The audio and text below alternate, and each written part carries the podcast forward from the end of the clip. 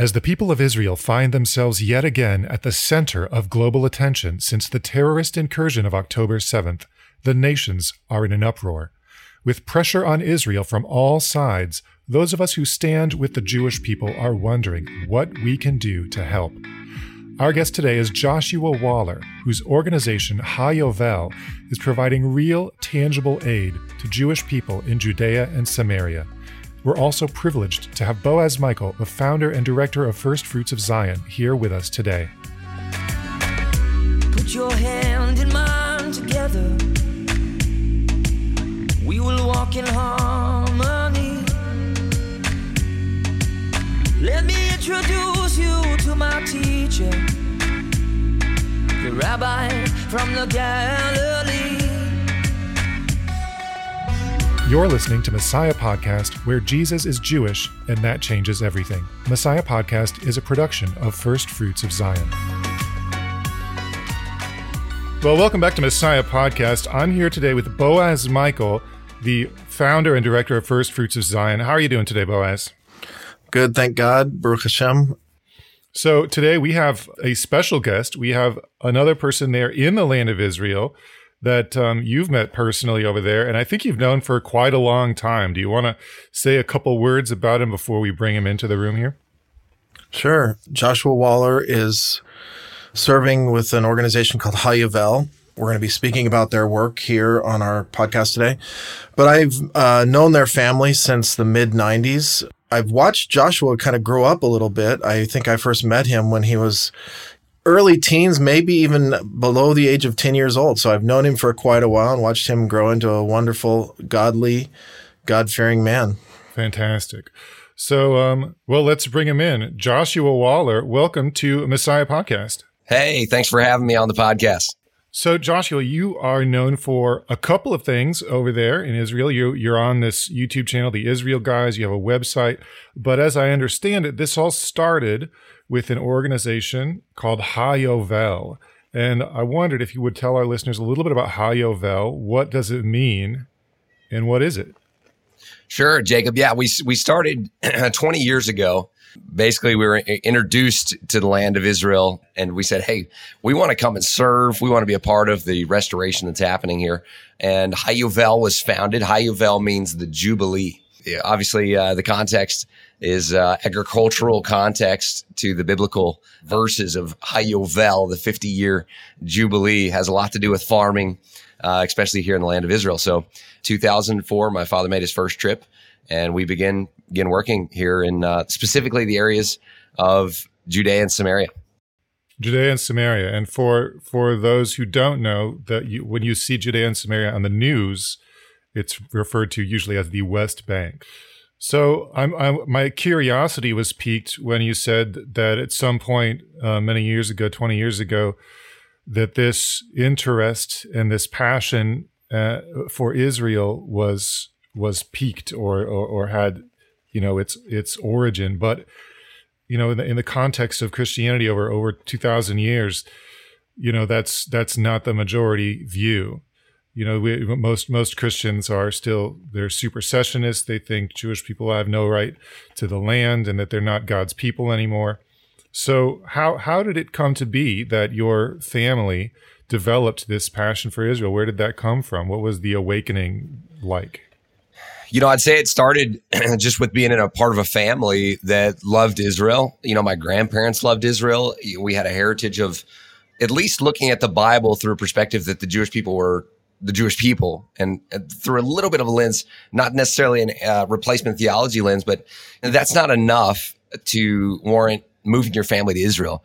And I would actually say yeah. uh, that you guys there at FFOZ had a big part in that because, you know, growing up, yeah, I had an Israeli flag in our house from his, my early childhood. We had a menorah sitting on our piano. Like we connected the Jewish people of Israel as a physical, tangible reality to that's God's people there was no separation to that. And building upon that, a foundation, that's where actually you guys in the highest HaYesod programs and like early on my childhood, you, I mean, you guys were always saying Israel. Mm-hmm. it's the Jewish people. I mean, things have, have gone and we've learned and we've grown a lot. But those early formidable years of me growing up in Nashville or Franklin, uh, Tennessee, we're, we're grateful for the pioneering that you guys had in those early days and helping to get set our trajectory where we were going and what we would do in Israel uh, was was definitely helped by by a lot of the the pioneering that you guys did. You know, I remember meeting your family for the first time. So, uh, for those of you that are unaware, Joshua's parents are Tommy and Sher- Sherry Waller. Uh, Tommy had a vision, and that vision is, you know, has matured into something beautiful and significant today in Samaria, and it's impacting all of Israel and it's impacting the world. But I remember uh, meeting your family for the first time. I was speaking in in Tennessee, and there was probably a couple hundred people there. And at the end, we opened up for a questions and answers, which I've now learned that that's probably not the wisest decision to do in a public setting like that. but uh, your dad, he stood up, and I remember all of you and your siblings just sitting there, like you know, in the You took up. I think you have eleven. Uh, there's eleven. There's eleven of you total. Is that correct? That's right. the whole family was taking up a whole row, and your dad stood up and he said, like, "Hey, um, I feel called to come to live in Israel." and how can my family come and live in Israel?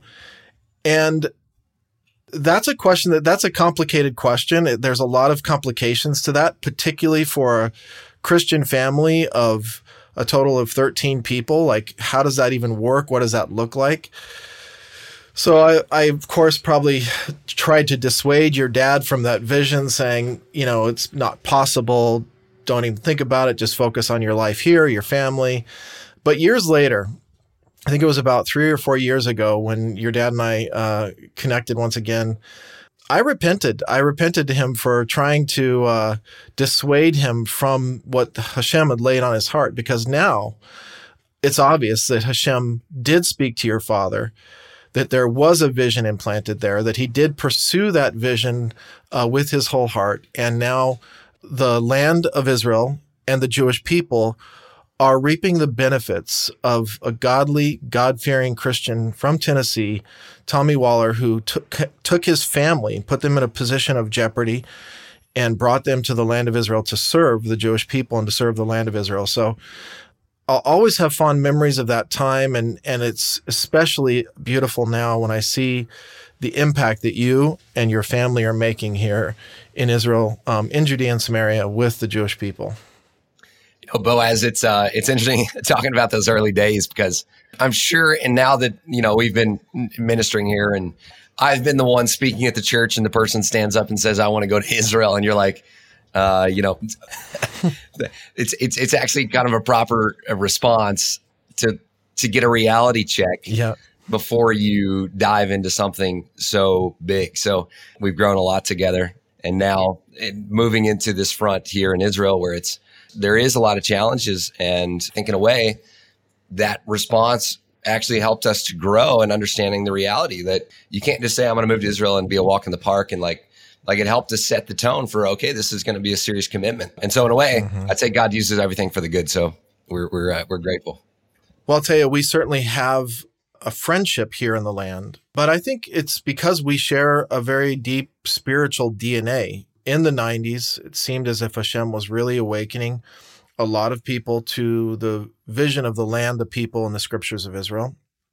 And there were Christians that were moving away from kind of a dispensational view of Israel and really kind of embracing it for its reality of the modern day restoration and redemption aspect of what's happening with Israel um, not in a Christian sense, but in a real Jewish sense of seeing mm-hmm. the modern state of Israel, its rebirth, its first flowering, as a sign of the redemption that Hashem had promised to the Jewish people. So we love you and your family, and we're grateful that we are serving uh, here in the land of Israel together, and that our efforts combined are being fruitful for the sake of the kingdom and the redemption that's been promised to our people. Amen to that you know, we we feel like we're like boots on the ground uh, in like a, um, a, humanitarian sense of building the physical here in Judea and Samaria into such a powerful front.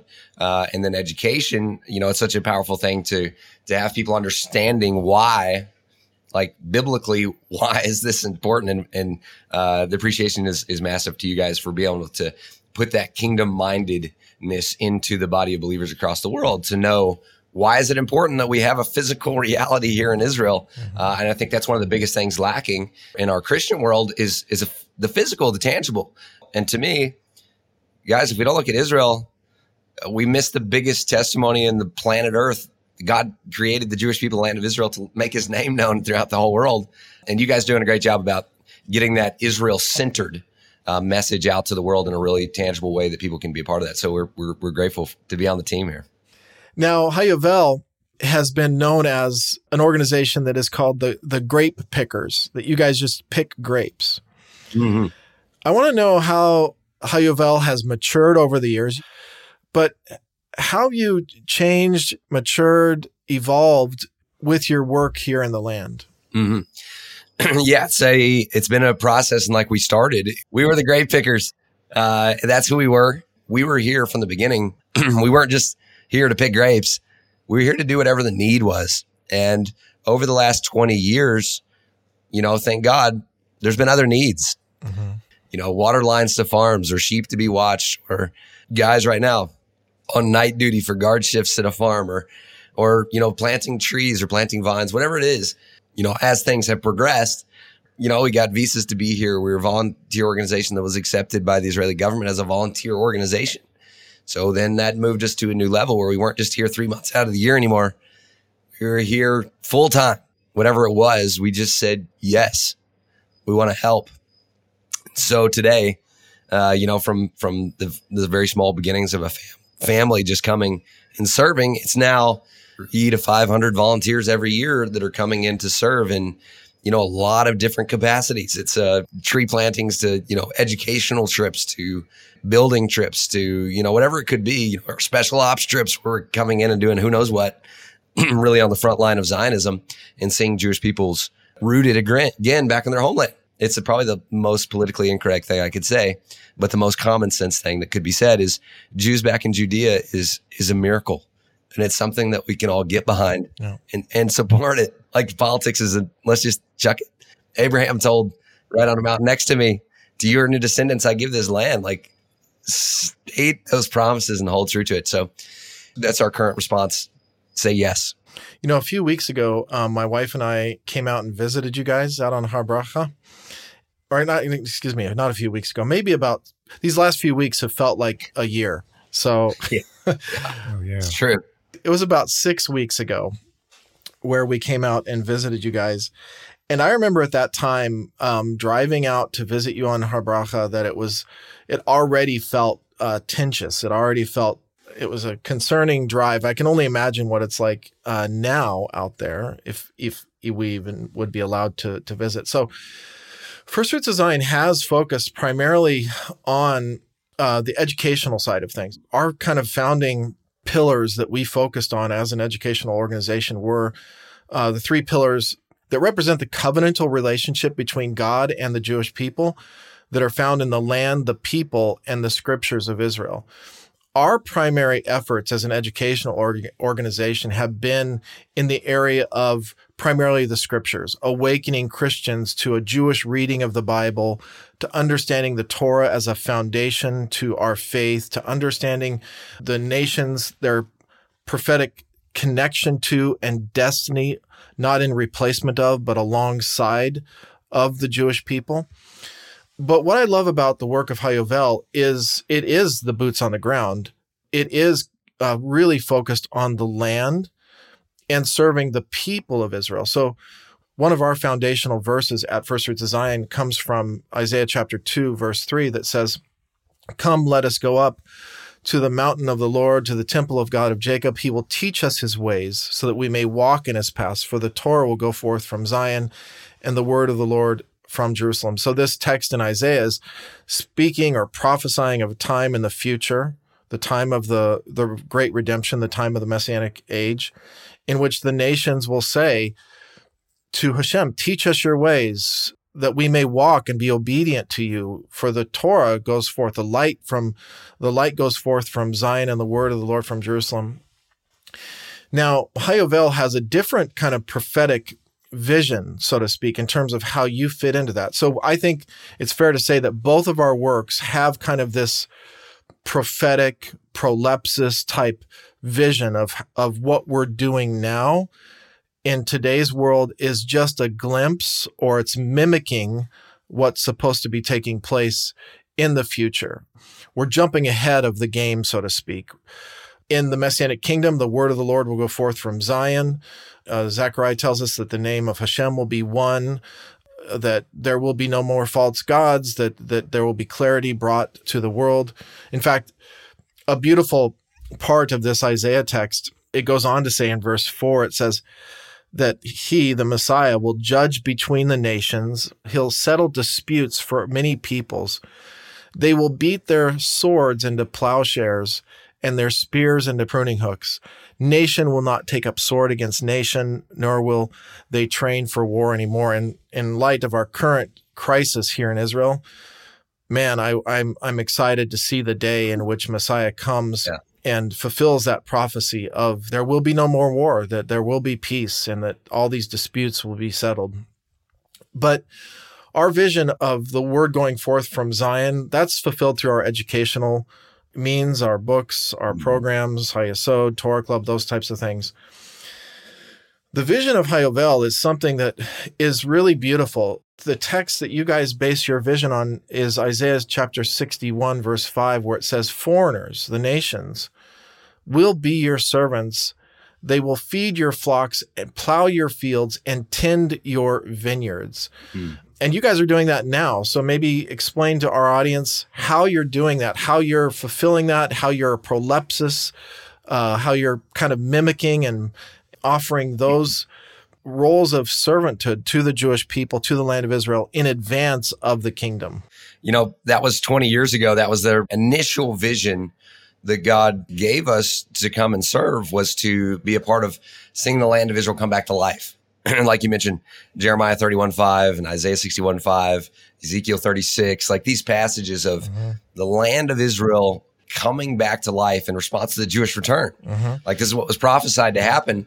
And, you know, growing up as a farmer in Tennessee, you know, we thought, you know, enough of the cabbage and corn and tomatoes that the Bible never talked about. Let's, you know, let's get to the real stuff. Like that we've got an opportunity to be a part of putting our hands into the prophetic and what you're saying, the prophetic word of God was coming to pass and either we sit on our farm in Tennessee and act like it's not happening or use these skills to do something that God is doing. And so when we first came here, you know, there was a couple of acres of vineyards over Judea and Samaria today. Like just around me is 500 acres of vineyards. Like mm-hmm. we're talking about, it's not like a, a, a, memorial planting of a vine and now the prophecy is fulfilled. No, we're not talking about a, yeah. like a tour bus opportunity where you come and you plant a, no, we're talking about prophecy becoming a reality. Like mm-hmm. 2000 years of a dream and a prayer that this day would come we're seeing it. Mm-hmm. It's like the land is is coming back to life, like you said, as a symbol that God remembers His promise, and it's pointing to the end of where we're we're all looking forward to, like the redemption, the restoration, the fullness of this, and and these are symbols, you know, that Jeremiah uses very clearly. Guys, when you see this happening, this is the sign. This is God at work. Be encouraged. Just to be a part of that has been a huge uh, for me as the director of operations here I was here when I was 14, so I, like I've grown up in the middle of this prophetic word coming about, seeing it on a daily basis. Thank God it's moved even, even to greater where we're seeing the land respond even in, in bigger areas. Or a few years ago, we were we were able to start a program in forestry. So now we've got nations coming in and building back the land, not only in agriculture and vineyards and olives and pomegranates and, and dates, and seeing the land come back in those areas and also organic farms. There's a bunch of organic farms that we help with. We're seeing come back the forestry of the mountains of Israel is prophesied to also return. Just this year, we had teams coming in before the war. We put 20,000 roots in the ground, whether that was vineyards or uh, trees or whatever that was. It's a huge, you know, expression of one, faith in God, and, and two, that he remembers his promises. It was prophesied to happen and it's happening the foreigners are coming mm-hmm. and it's like we're facilitating something. You know, we talk about Zionism and a lot of people wonder, what is that? Like, what does it mean? And I tell people like most of the people that on the pro, they're more pro Israel than they are like a Zionist. What does a Zionist mean? It's someone that believes uh, deeply that this story represents God and the Jewish return represents God. And this is God's expression, right, in the earth today. And they want to do more than sit in the bleachers and just watch it. Like you can be a pro Israel person and wave your flag and, you know, all over the world. It's great. But to be a Zionist is, is it like take, it's like jumping out of the bleacher with your flag and grabbing the ball and running the, to the end zone with the team. Like it's a, a whole nother layer of commitment. And I believe that God is calling all of those to move from the pro, pro Israel to a deeper commitment, to jump in a little deeper, not to, because it doesn't work anymore. It doesn't work just to wave a flag and say, go Israel, go anymore. It's like God's calling us to dive in, to get on the team and to help them succeed in this godly mission that God has given the people of Israel to, to do. It's a house of prayer for all nations, and it, it takes the nations to engage. So that's, I believe, that's what our, our real mission and call is, is is to give an opportunity for the nations to engage in more than just a wave the flag pro Israel way, but a real Zionistic, tangible, prophetic, uh, boots on the ground opportunity. You know, the term Zion itself in the in a biblical narrative sense is referred to the land of Israel, Mount Moriah specifically, but in its future prophetic role when the messianic kingdom is established. So the term Zionist, you're exactly right uh, that a, a biblical Zionist is one that understands the Bible to be true, takes God for his word, understanding that there will be a physical messianic kingdom here that goes forth from here and that that is referencing a time in which this city of Jerusalem is also referred to as Zion. Now, our world, we have secular Zionists like Theodore Herzl, who had a, a vision for Zion, but from a secular point of view, that trying to create an ideal type state. You have biblical Zionists or religious Zionists that are seeing that ideal state is nothing that can be crafted by man, you know, a government or those types of things, but that we're working towards and longing towards and serving towards the establishment of that future place of Zion, which is symbolic of the Messianic kingdom. Mm-hmm. So, you know, it's interesting that the land itself mm-hmm. has a covenant with Hashem. Hashem has a, a covenant with the land and that this land can only bear fruit when the Jewish people are here in this land, which is why over the centuries this land has been barren because it's not had a Jewish presence. But the minute the Jewish presence comes, the land starts to bear forth fruit and bear it forth in significance. So a few weeks ago when I was there, um, you had your volunteers, but what's happening right now on your campus? What what's your campus look like? Well, when you arrived here uh, a few weeks ago, we were smack in the middle of a grape harvest season. So we harvested about 150 tons of grapes. Wow. Yeah, that's a massive figure, you know, for a harvest team. No one ever dreamed in a million years that Israel would be facing this reality on the ground was is a total nightmare. October 7th was just a like a nightmare that was impossible. Like especially there. The border there was the highest tech border in, in, in all of Israel. And like, and people put their faith so much in the technology of Israel that literally it was like their uh, Titanic. Like they put so much faith and trust in that system and it failed. And honestly, it was like a, a system that was like, whoa, we've got to remember God. We got to remember, we got to go back to Hashem. Hashem, without Hashem, where even our highest tech is useless. And it really, that's what, I mean, the people of Israel on their knees now and, and like, I, I don't know if it's even come to that level of understanding, but that's that's the feeling here in Israel is our best failed us. And everyone's asking questions. How did this happen? What, what, what, how could this be?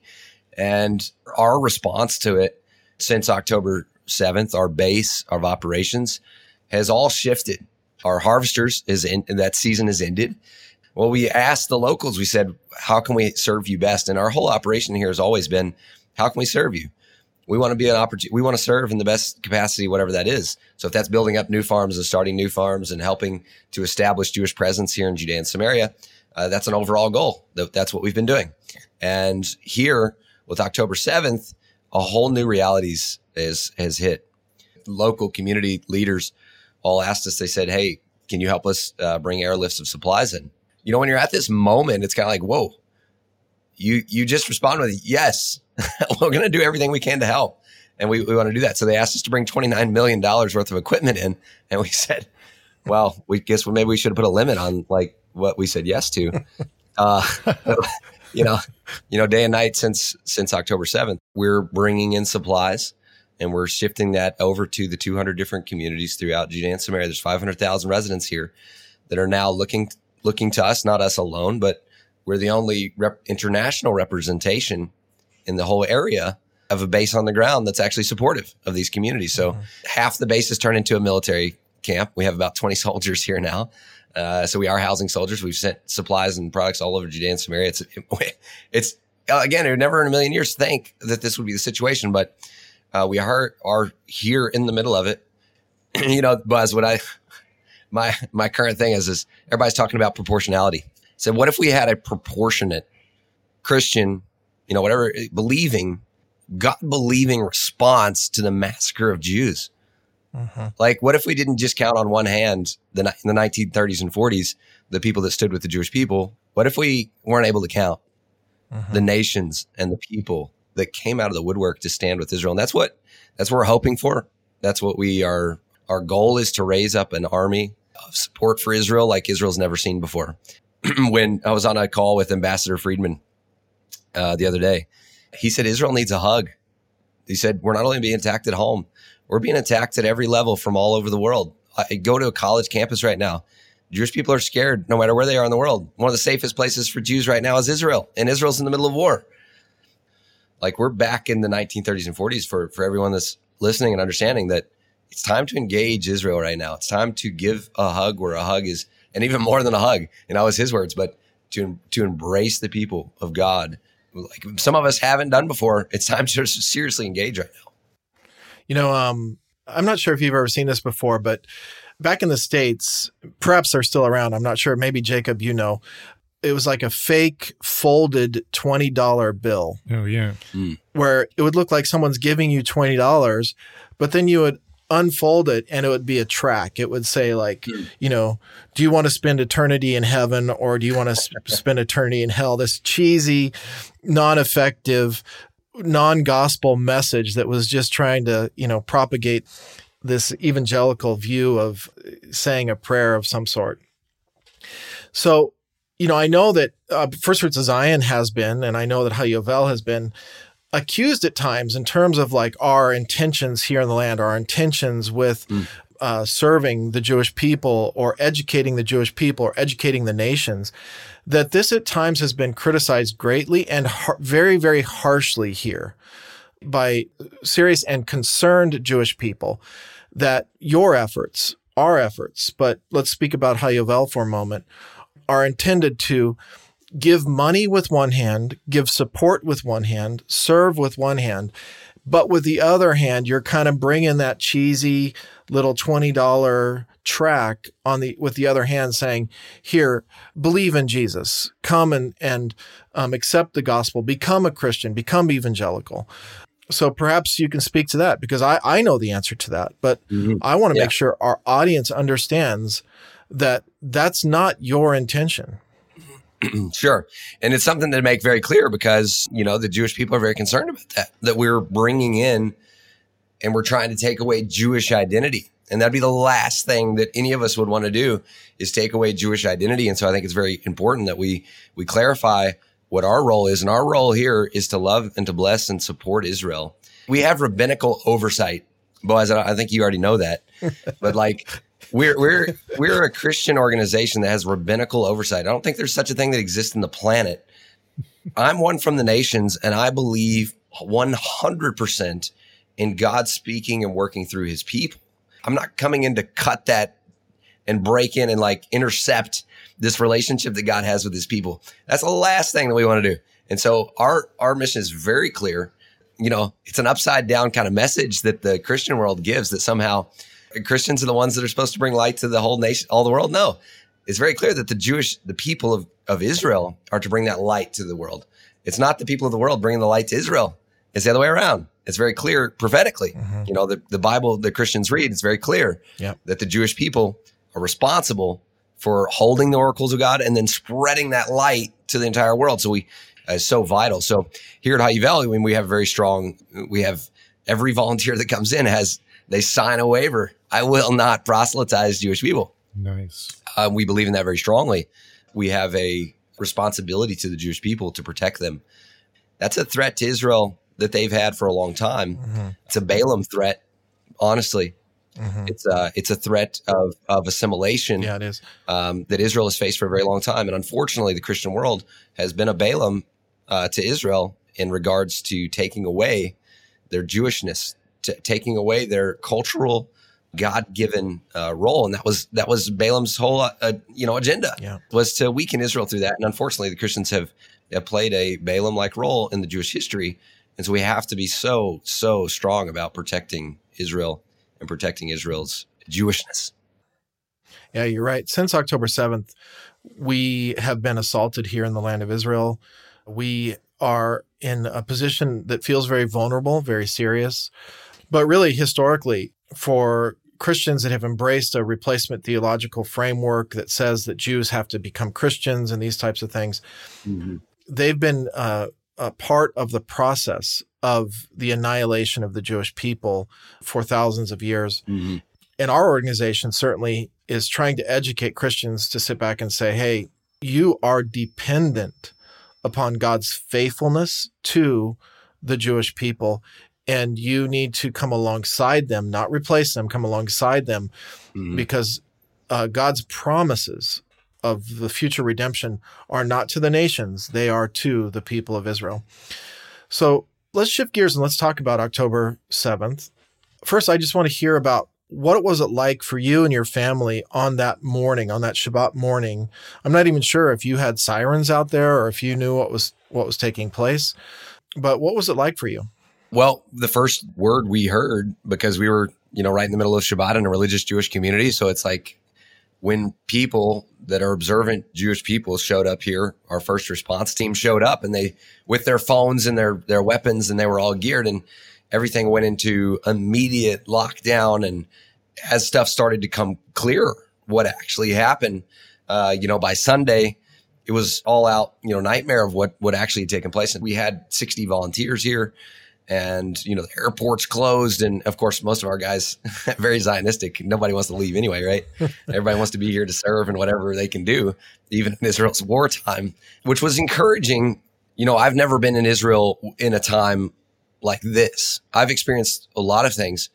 Two of our neighbors were murdered in a terror attack uh, just in february. These are two two brothers that that we knew you know, for the world, it's like this, this is just now struck. But for us living here, there's been a buildup for many, many years. And the loss of friends and neighbors is something that everyone in Israel knows. Mhm. And it's only unfortunate that after the lives of 1,400 Israelis were massacred, that now the world has actually brought this to their attention. It's, it's an unfortunate situation. And obviously, this is like, it's in everyone's face now. This has been here since the founding of Israel. It's never been eradicated this theology, this this mindsets of these radical Islamists has been here, and it's been allowed to be here uh, since the founding of Israel, and it's it's risen higher at different times. But I think it's something very important to note that in Judea and Samaria specifically, we live in the midst of these hostile enemies to the people of God returning to the land of Israel. October 7th was a massive wake up call to the rest of the world for what's been happening in Judea and Samaria uh, for quite some time. We had 30 attacks in a nearby Arab village over the year. So the day before the the attack, there was a husband and wife driving through the the road just below me. Uh, husband and wife and their baby had 15 rounds shot into their car. I mean, we were living the reality of war without the world recognizing it for a while.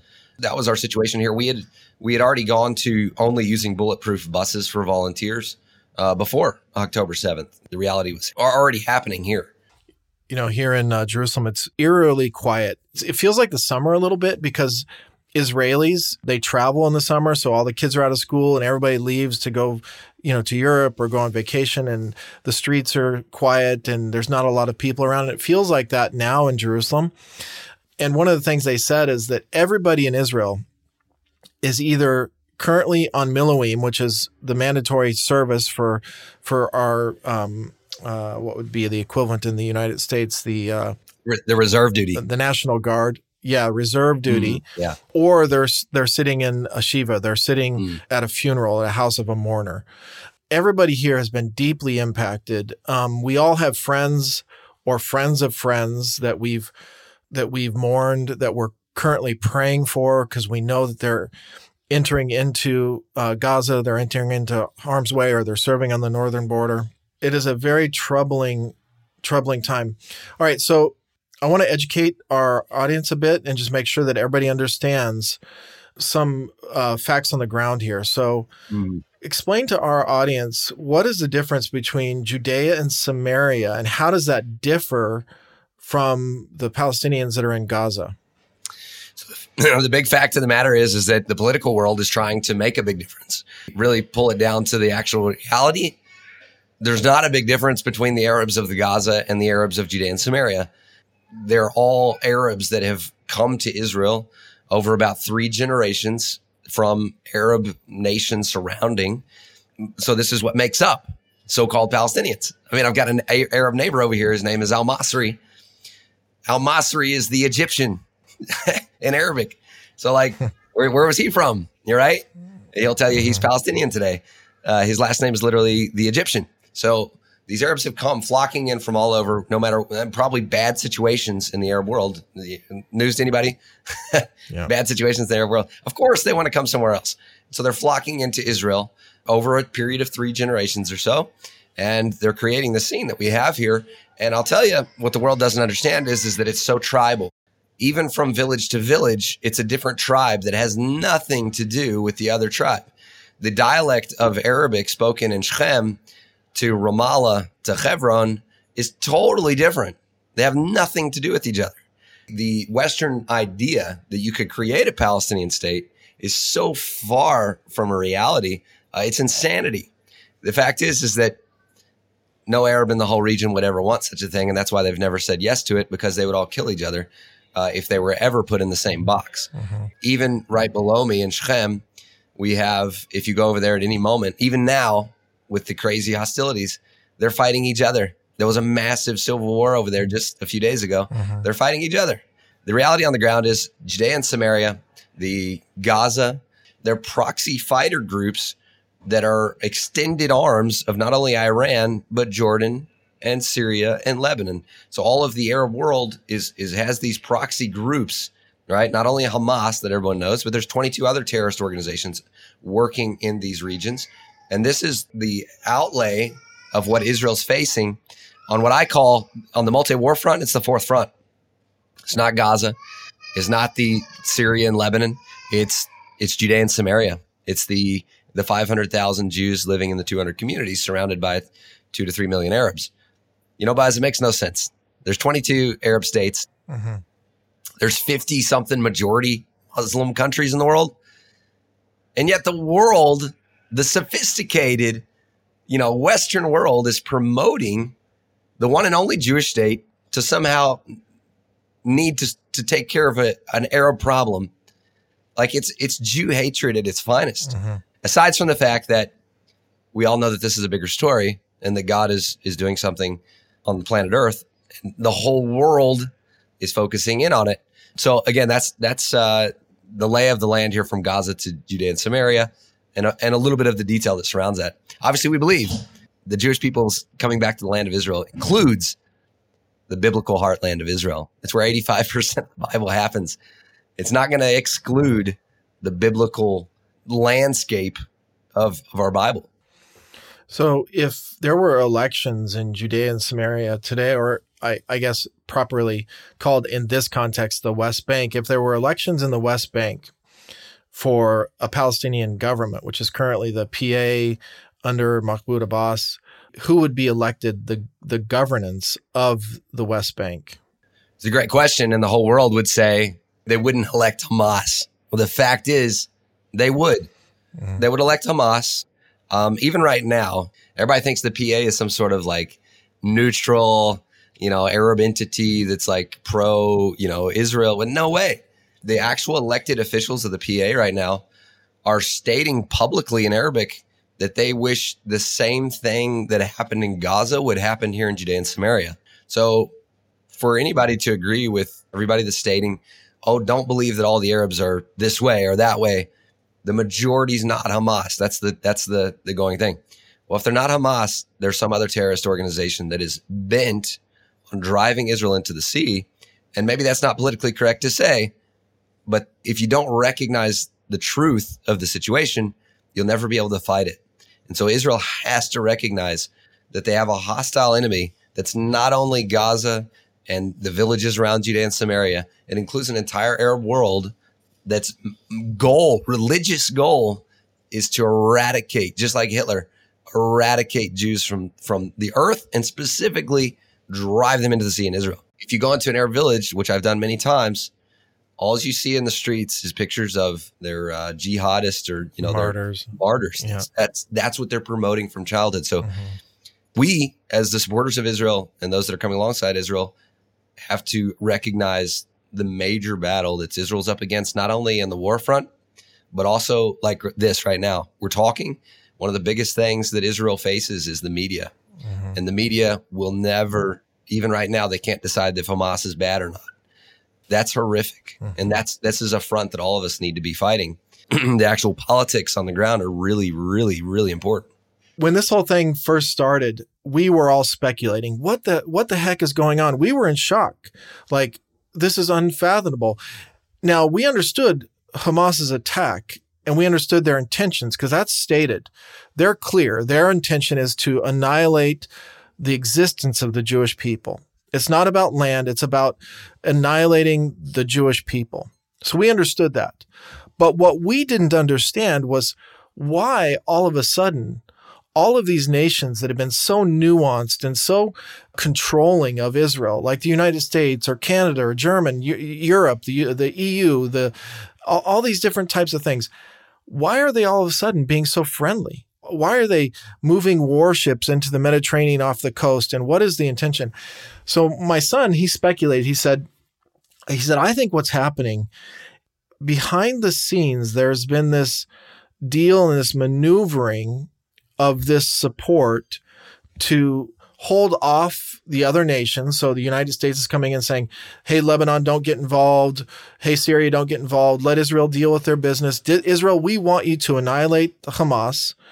And if we allow you to annihilate Hamas, what you're going to give us in return mm-hmm. is a two state solution. So that was my son's speculation. Now, whether that's right or wrong, I'm not sure. But before we jump into the practical side of how people can connect with you, give into the real needs of the communities of Judea and Samaria, I just want you to go kind of unscripted. We're not going to hold you accountable to mm. this, but Someone might, but we won't. what do you speculate? What what's going on here? I don't. It's a great question, and obviously on the world stage, the U.S. is not moving warships into the Mediterranean to help Israel fight against Hamas. That's clear, right? so, uh, from my speculation, one, the world has been very clear that they want a two-state solution. The whole world, like every every angle, everybody, they want a 23rd Arab state, and they want Israel to be halved. They want a indefensible Jewish state.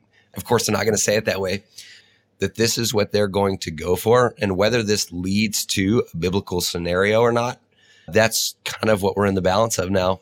Like when you tell Israel they can't go annihilate, like you're going to say you shouldn't enter Gaza and destroy your enemies, or you can't strike Hezbollah, and you're giving Hezbollah millions and millions of dollars in the north, and you're giving Iran $6 billion, and you're giving $100 million to refuel Hamas in Gaza. Like since Biden was elected, they gave $2 billion to the Palestinians as they're still paying terrorists that kill Jews. Like, so American could, in this administration can say whatever it wants, but at the end of the day, they're anti-Israel and they've got an agenda. That's for sure.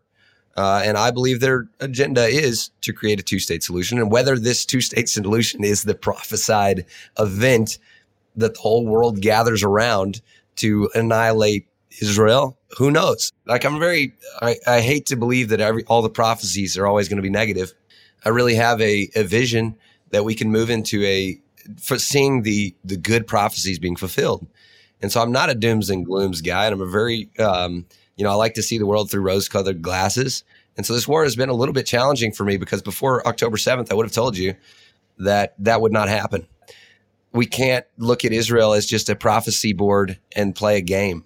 Like I really challenge that that thinking that has Israel as as a just a prophecy, my Bible barometer, and we're just looking at Israel just to see what time it is. That, that there's a place in my heart that really hurts when people do that because it's not treating it to the, the the level of respect. We're talking about Israel. We're talking about God's people, and I would love to see this time end quickly. Like somehow it could be a Nineveh situation where they repented and the wrath and the judgment and all this is is subsided, and you know Messiah comes in mercy. Right? That's my vision, and I really hope for that. I still have vision for that. It's being challenged right now because we have a global situation of all nations coming against Israel. I'm no theologian, Boaz. I'm sure you have your own thoughts yourself, but this is Josh, uh, unscripted. You know, just a simple guy. I'm a farmer that's that's listened to a lot of people in my life, and I think a lot of people could probably relate. Just simple people that are looking at their Bibles and trying to say, "I don't understand." I've gone one way and now I see it. I see war, and but I've I, I hope for the prophecies. Like I'll tell you, I'm seeing prophecy fulfilled in the positive. The Jewish people come back to the land. Mm-hmm. And Amos says they're not going to be uprooted again. Mm-hmm. And I'm seeing the vineyards that were prophesied. They're there. Yeah. It's not the fake Jews returning to the land of Israel. It's the promised seed of Abraham that is like we're seeing the fulfillment of prophecy. And so I have hope that this time of trouble would be cut short. Uh, I think we have to prepare, but I honestly, Josh Un- Uncuffed is is saying, my hope and prayer is is that this war would end very quickly and we would move into the positive prophecy right now and not have one more day of negative prophecy in Israel. Yeah. And those prophecies are there, yeah. but and it's my prayer that they they don't have to be fulfilled any longer. We've seen enough Jewish lives lost. Two thousand years Amen. is not long enough, right? Yeah. Uh, to see move into a new time. So I know there's a lot of theological things there, but but that's honestly where I see see the hope of Israel is that we'll move into a time of redemption quickly. Amen. Yeah, traditional Judaism does have this idea that um so if God says something good is going to happen, it definitely will. Mm-hmm. And it might get delayed or something, but it, he has to follow through on that. But if he says something bad's going to happen, uh, up to a point, you know there's a point where it becomes a decree and there's nothing you can do but up to up to almost the 11th hour you can reverse a bad judgment and i've been thinking for years that all of this all of this end time stuff where you know everybody gets smashed and everyone gets destroyed and everybody dies and then jesus comes back you know and, and people are like you said looking at israel almost just like frothing at the mouth mm-hmm. waiting for the worst outcome because they're bored from COVID and there's nothing to do and they watched all the Netflix. So like I think that you're right. And I think that the hope is real and valid that there's a there's like a happy ending for Israel and there's a way to avoid the tribulation for all the prophecy buffs who, who say that it has to happen a certain way. It doesn't. There's always a way out. There's always a way through through repentance and return um, heeding God's message through the prophets, through Yeshua, all of that can be avoided. And I think that we do have to keep that hope alive and not become like total doom and gloomers, like you said. right. I know this is a struggle for you. You've been talking a lot. Your voice is kind of going out. So you hear that? yeah, I do, but it's okay. I think I've been talking straight since the war broke out. This is this is my one job, and it's like finally telling me, Josh, You've talked too much. Yeah. Hey Josh, don't don't ever speak with your voice. Continue to speak with your heart. So we'll we'll work through the voice issues. we right. hear your heart. I actually really appreciate your perspective. I've never heard of Judea and Samaria I, again on a political landscape, on worldwide landscape. The idea of the West Bank being the fourth front. Israel is facing a multi border war. You know, we're seeing activity up on the northern border with Lebanon, with Syria. We obviously are encountering issues with Gaza. We have the heartland of our country, Judea and Samaria, that has, you know, hostile enemies of the existence of the Jewish people. We also have been receiving th- bombs all the way from Yemen. right. A lot of our southern uh, Moshavim and kibbutzim that were along the border of Gaza they've been uh, removed and they were being, uh, being put in hotels around the country to get out of harm's way. A bunch of people from the South were housing in uh, hotels in Eilat. So, what does Yemen do? Yemen is launching missiles towards these hotels in Eilat. You know, the world wants to sit back and say that Israel is attempting genocide on the Arabs within our land. You know, there's nothing that could be further from the truth. I went to the gym today, and in the gym, which is on a kibbutz, a Jewish kibbutz here outside of Jerusalem, there were more Arabs there in the gym than there were Jews. Working out next to the Jews, everybody's like, you know, lifting weights and running on machines together. Everything's normal. They were not under any form of threat. But Israel is uh, on a world scale through the auspices of the media. I would say at the heart, you have this layered thing. You have anti Israel as a veil for a form of anti Semitism. Anti Semitism ultimately is a veil, I think, for anti monotheism. That really what we're facing is a war against our God, the God of Israel, the one true God. And we're facing this, and we need our friends from the nations to stand up, be that voice, come alongside of Israel, which probably for some of them might be the for the first time in their life that as a Christian they are facing possible harsh reactions within their community to stand up for the Jewish people. Yeah, I think it's a real, real serious deal. I mean, even on our front, our Instagram accounts were taken down. People that are are jumping off of the just the little pro-Israel bench, they're jumping into the, engaging, and then they're all of a sudden you get pushed back. I've been in direct contact with my senator in Tennessee, and she put our Instagram account back on. Mm. We've had bank uh, accounts frozen because of what we're doing. Like hmm. there's fronts that are high echelon fronts that are we're having to deal with no matter what it costs us, whether you're on a college campus or wherever you are. And so I think now is a wake up call for all of us. We've got to train. We've got to be spiritually ready. We've got to be trained for this time. And it's not a time to hunker down. It's a time to dig in like big time to be prepared. Our families have to be ready yeah. and solid in our faith and what we're called to. And, and, and a really awesome story. Uh, an old friend of mine from Canada, just awesome guy. And he, we've kept up and are, you know, great friend. As soon as the war broke out, he was here. And to me, that was so encouraging. Like he literally on flying over here, he has a wife and children and he was ready to sacrifice everything hmm. to be with the Jewish people in their time of need. So hmm. I think that's the level that I want to like everyone can't do that I understand. It's not even helpful for everyone to do that. But to be ready to do that, that should be our faith. And I'm so like was encouraged and, and really proud to be a, a friend of a man that would go to that length to to really risk his life when he's got on that plane, leaving his four children and his wife he thought he may not be coming back. Like he was ready to go to the forefront of defending Israel, like a Corrie ten Boom, hmm. saying, I will hide Jews in my house and it may cost me my life. I'm going to defend the communities of Judea and Samaria and it may cost me my life. But when we're talking about eternal, like when we're talking, mm-hmm. we can't stand against it. We have to engage and understand. We have to be so solid in our faith to know this is where we need to be. And I can't uh, stress it more enough mm-hmm. of the need to be physically and and spirit more more importantly spiritually grounded in this day when we're seeing the shaking shaking of the world happening. You know, Josh, we uh, at at First Fruits of Zion, we've purposely not created any type of fund to solicit resources, financial resources from the nations to help give into Israel.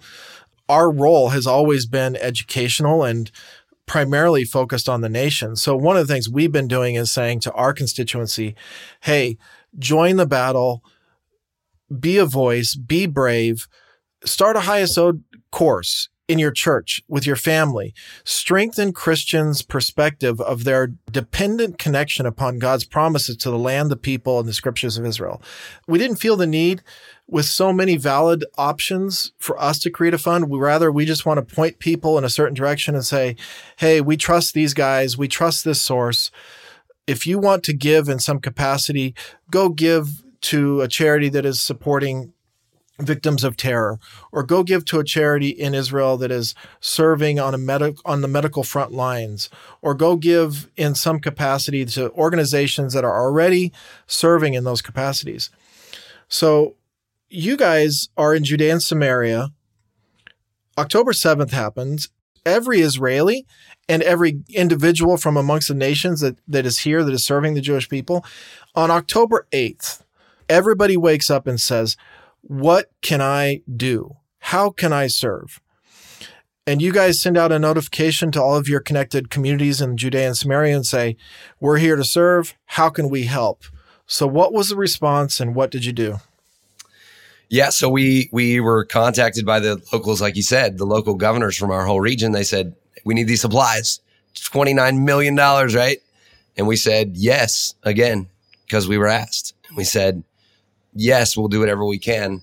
Uh, 29 million for an organization that usually runs, you know, around a million annually. Like, you know, this, these funds that we're, we're bringing in are going directly 100% directly to projects. So we're just, again, being facilitators of a massive move to help these people that God has called us to serve. So we opened the operation called Operation Ittai, I T T A I. Well, we loved the character so much. And when we realized, whoa, this is much bigger than us, this is something that the whole world needs to respond. We need a, as we talked about, a proportionate Christian response, a proportionate non Jewish response, a world response to the massacre of Jews. We said, who could symbolize this more than Ittai? Ittai was a man from Gaza who chose to get out of Goliath run territory, right? Goliath is also from that area. Ittai could have easily been like Goliath and fought against Israel, but he chose instead to look beyond what was natural. And in David's time of need, when David is, is running and hiding, Ittai comes along beside David and says, I'm here to serve you. David, first he tells him, no, this is, you don't need to do this. This is crazy, right? And then Ittai says, no, David, I'm with you. I'm ready to stand with you in your time of need and I will fight for you. And he takes his 500 men, he joins uh, King David, and, and Ittai becomes a commander in King David's army. He's one of the mighty men. Uh, a non-Jew that joins Israel is like a really a male version of like a Ruth that comes and joins together with Israel in a really significant time. It's not in David's high moment; it's in David's low moment when he's being pursued by Absalom and his kingship is being taken away. And so I think for Operation Ittai, this was a very significant name for us as non-Jews coming to Israel's aid in a really low time. we opened OperationIttai.com.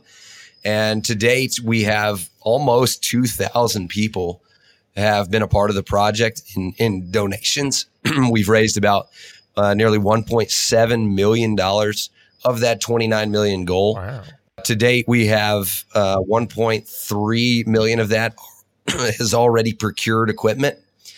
Uh, we have an airlift of supplies that will be arriving uh, in Israel next week. Stuff like helmets and thermal drones and night vision and flashlights and protective vests, like everything that's needed that these guys requested. So we're bringing it in as fast and as quickly as we can raise the funds.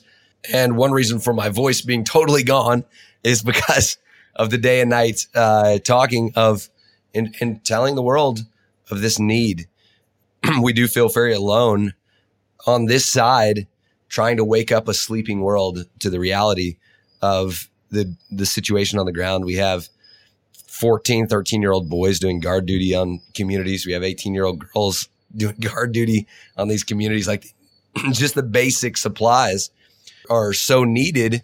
That's that's Operation Ittai. If we can again have a proportionate Christian response, I feel like this is it. Man.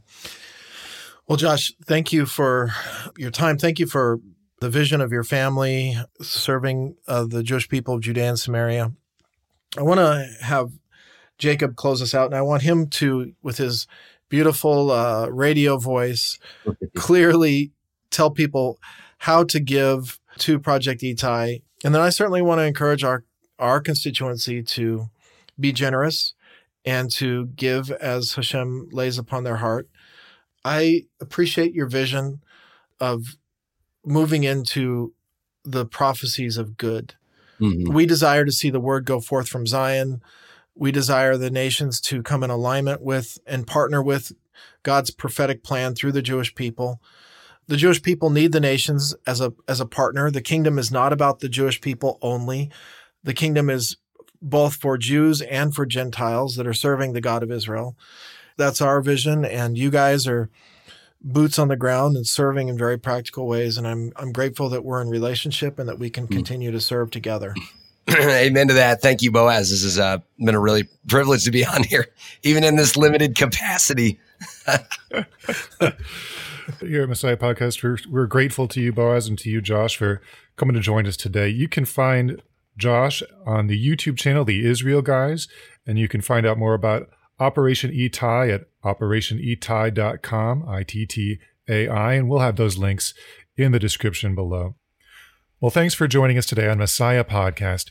If you're interested in learning more about the Jewish Jesus, check out First Fruits of Zion at ffoz.org. And if you enjoyed this episode, please give us a five star rating wherever you're listening.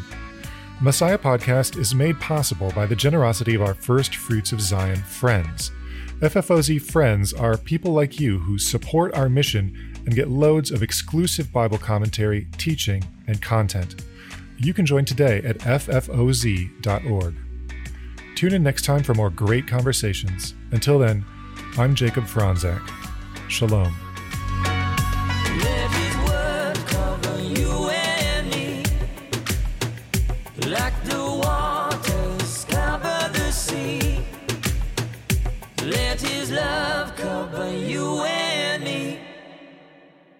Like the waters cover the sea.